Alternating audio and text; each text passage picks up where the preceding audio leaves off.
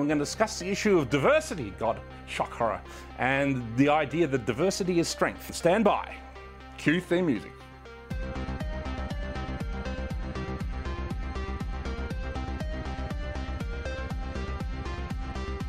All right, um, let's see. Uh, diversity is strength. Well, first of all, uh, it isn't. Uh, let's just get that uh, up front. Um, uh, monocultures have always been way more successful than multicultural societies.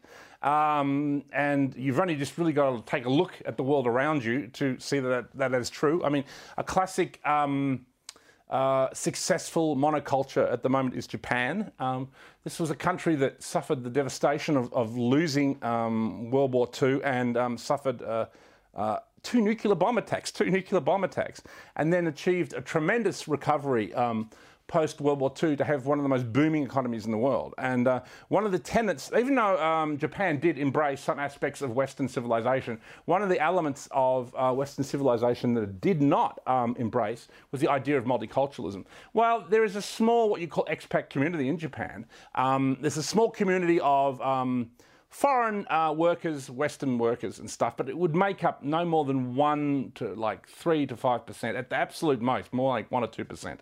Um, the rest of the country, country is purely Japanese, and it's a very unique country, and it's a, it's a very beautiful country.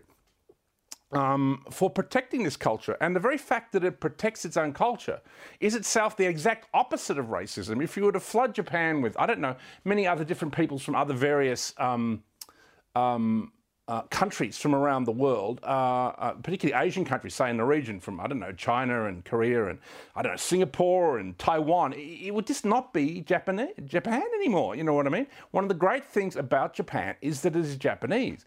So uh, this is what's count. This is and this is the hilarious um, what you call counterintuitive result of the argument that diversity um, is our strength, which I argue that it is not. I, not only do I argue that diversity is not our strength, I argue that, um, that a multicultural society and that this embrace of this radical diversity is actually racist, um, which is actually what um, uh, people accuse uh, uh, people who are anti-immigration or are interested in uh, a strong nationalist society that's holistic.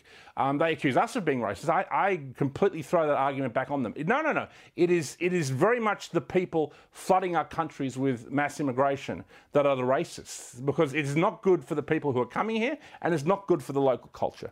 Um, and you're essentially destroying both cultures and you're creating a kind of nowhere place, a kind of um, something that T.S. Eliot would call a wasteland. You know what I mean? You know, this kind of this kind of grey mush area, and you've seen some, you know, both Melbourne and Sydney have become this. When you go into the CBD in Melbourne and Sydney, you have no idea what country you're in. You could be in, I don't know, some maybe vaguely. Um, affluent part of the Middle East, or you could be in some vaguely affluent part of Asia. Um, these cities now really don't have um, much um, uh, cohesion apropos them being Australian. And I think this is a great tragedy. And I think when people come to Australia, tourists who come to Australia, they would like to see, I don't know, maybe a few Australians. It's actually unheard of as it might be. But, you know, so I think the idea that diversity is strength is a nonsense. First of all, the, the actual phrase, diversity is strength, um, that is actually just a reworking of the phrase ignorance is strength, which is very telling, from 1984 by George Orwell. And um, George Orwell was not uh, a guidebook about how we're meant to live the future, it was a dire warning. George Orwell had a privy to essentially what is called the globalist plan for world domination and the New World Order. Um, post um, around the time of World War II, he was part of um, uh, British intelligence, and he was he was privy to the the, the grand plan for what uh, the globalists wish to do to Western civilization. And this is why what he is predicting is so on the money, because this was their plan.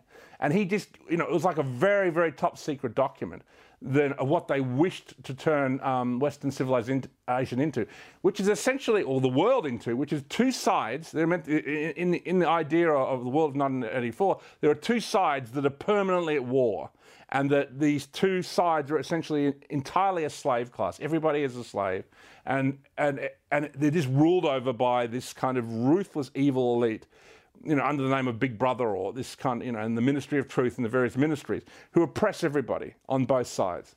and that you know there's things like the one minute of hate or whatever, and you know, and uh, recently um, there's the, the whole idea. There's even the notion of face crime that you could look a certain way. Uh, and that could be a crime in 1984. And then, of course, recently we had that, that fellow with the, uh, with the red uh, MAGA cap who just basically sat silently while an Indian banged a drum in his face for like, I don't know, two minutes. And he did not say anything, he did not do anything. And this was apparently a huge controversy. People were threatening to kill him and his family and bomb the school. There were like liberals who wanted to, like, you know, so, oh, if there's going to be a school shooting, go shoot up that school. I'll be okay with it. I mean, this is the kind of moral and ethics of these people. It's unbelievable. So, anyway, back to the point, you know, um, diversity is our strength. It, it, it's a fiction. It's, it's a 1984 Newspeak slogan that we're being fed, and it's absolute nonsense. And, you know, we need to see that. And you've also got to realize, too, like what countries are being fed this? You know what I mean? It's only Western countries. Like if you go to Japan or if you even go to Singapore or you go to many other China, there's no message that diversity is their strength. There's no message in Russia. There's no message of diversity in, in Africa.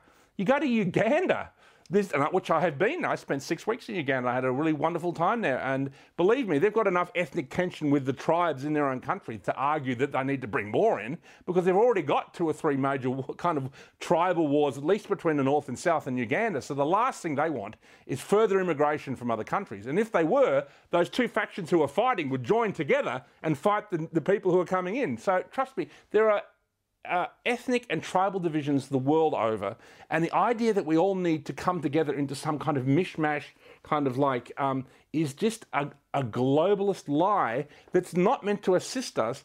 First of all, it's meant to replace us, which many on the uh, new right and the alt right have spoken about. It, we're meant to be replaced, but it's also about weakening us to essentially soften us up for whatever plans they have, whether it be a 1984 type future or some kind of invasion from a, uh, um, another major state like China in the um, foreseeable future say, the next 20, 30, 40 years.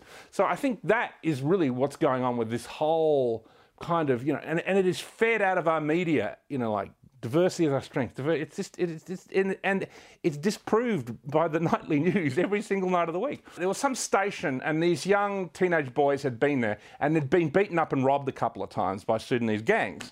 And of course, they'd gone to the police, and the police were like, yeah, whatever, okay, yes, there's, there's no Sudanese gang problem. Are you kidding? By the way, could you pass me that donut? Thank you, thank you very much. So anyway, that was the kind of situation there, and uh, I mean, you know, they don't even consider the problem to be real. I think they, the, the, Victorian police, have come out and admitted that finally, after I don't know how many years, people have been saying there's a problem for about three or four years now. There's been a problem, but finally, I think they have admitted it. But they're still not admitting it on a grassroots level, uh, and so I think some of these kids just took a baseball bat down there. A couple of them took a baseball bat to defend themselves. And then I think there was a bit of a scuffle. Next time they were going to be robbed. And I really, you really can't blame citizens. Um, and I saw a lot of comments like that all over Facebook from people on the left and right who felt that if these you know, if these ga- if the police aren't going to enforce the law and that young people are being robbed left, right, and centre by these Sudanese gangs, how can they stop them fighting back? You know what I mean? So I guess that's my thought on it, and I think it's a it's a terrible disaster, and this is only the beginning of, of, of what could happen if we continue down this um, you know kind of disastrous course of endless multiculturalism, particularly multiculturalism from countries that are essentially war zones. I mean, countries like Sudan, Somalia. I mean, you know, when I visited Uganda, um, we were told not to go too close to the border of Sudan, which is up the north because eh, basically you'll get killed. I mean, by just about anybody, you know, up near there. And it was the same with Somalia. Somalia at the time was so dangerous. We you could not go there without a United Nations like like tank escort. You know what I mean? That's how dangerous it was. And we're importing people from these countries where, where murder and rape and every horrible, vicious crime on earth is like, God, that's Tuesday morning. You know what I mean? God knows what happens Wednesday afternoon because you don't want to know. And people from these countries are just coming left, right, and centre, and oh, God forbid, they don't fit in. I mean, what, this is a very important thing. People have grown up in a country that's a war zone. They've been brutalised, okay? They've been brutalised by that war. And how are they going to be? They're going to be brutal. It's the same with people from the Middle East, people from countries like Syria, in towns like Aleppo or um, and other different uh, war zones, Iraq, Afghanistan. If you have been brutalized, there is only one truth you're going to know, and that is brutality. And do we really want to bring people here who, whose only truth is brutality? And suddenly us, we see all these horrible crimes and horrible things happening. It's just not correct. And um, I think anybody with common sense on the left and right now has to begin to limit um, immigrations from these uh, from these war-torn countries. But I do agree that we need to stop bombing these countries. You know, I mean, we need to stop ending these pointless um, globalist wars. And at the moment, looks like in Venezuela is the latest one. You know, surprise, surprise, Venezuela uh, is the latest one which America is interested to bring freedom. It also happens to have the world's biggest oil field, which is, of course, a complete coincidence, of course. I mean, you know, the oil fields have nothing to do with this, as we all know. It's all about freedom. And as you see in countries like Libya and Syria, all the freedom that is there now, all those wonderful freedom in those bomb towns in Syria, and all that freedom in Libya. Actually, what's happened in Libya is slavery has returned. Open, there are open um, slave like slave markets in um, in Libya now after Gaddafi has fallen, where you can go and buy um, an African person for, I don't know what the going price is, but uh, open slave markets have begun again in Libya. So that's uh, Obama's war, that one. And so well done, Obama, for bringing back slavery. You've uh, really contributed to uh, Western civilization there, pal.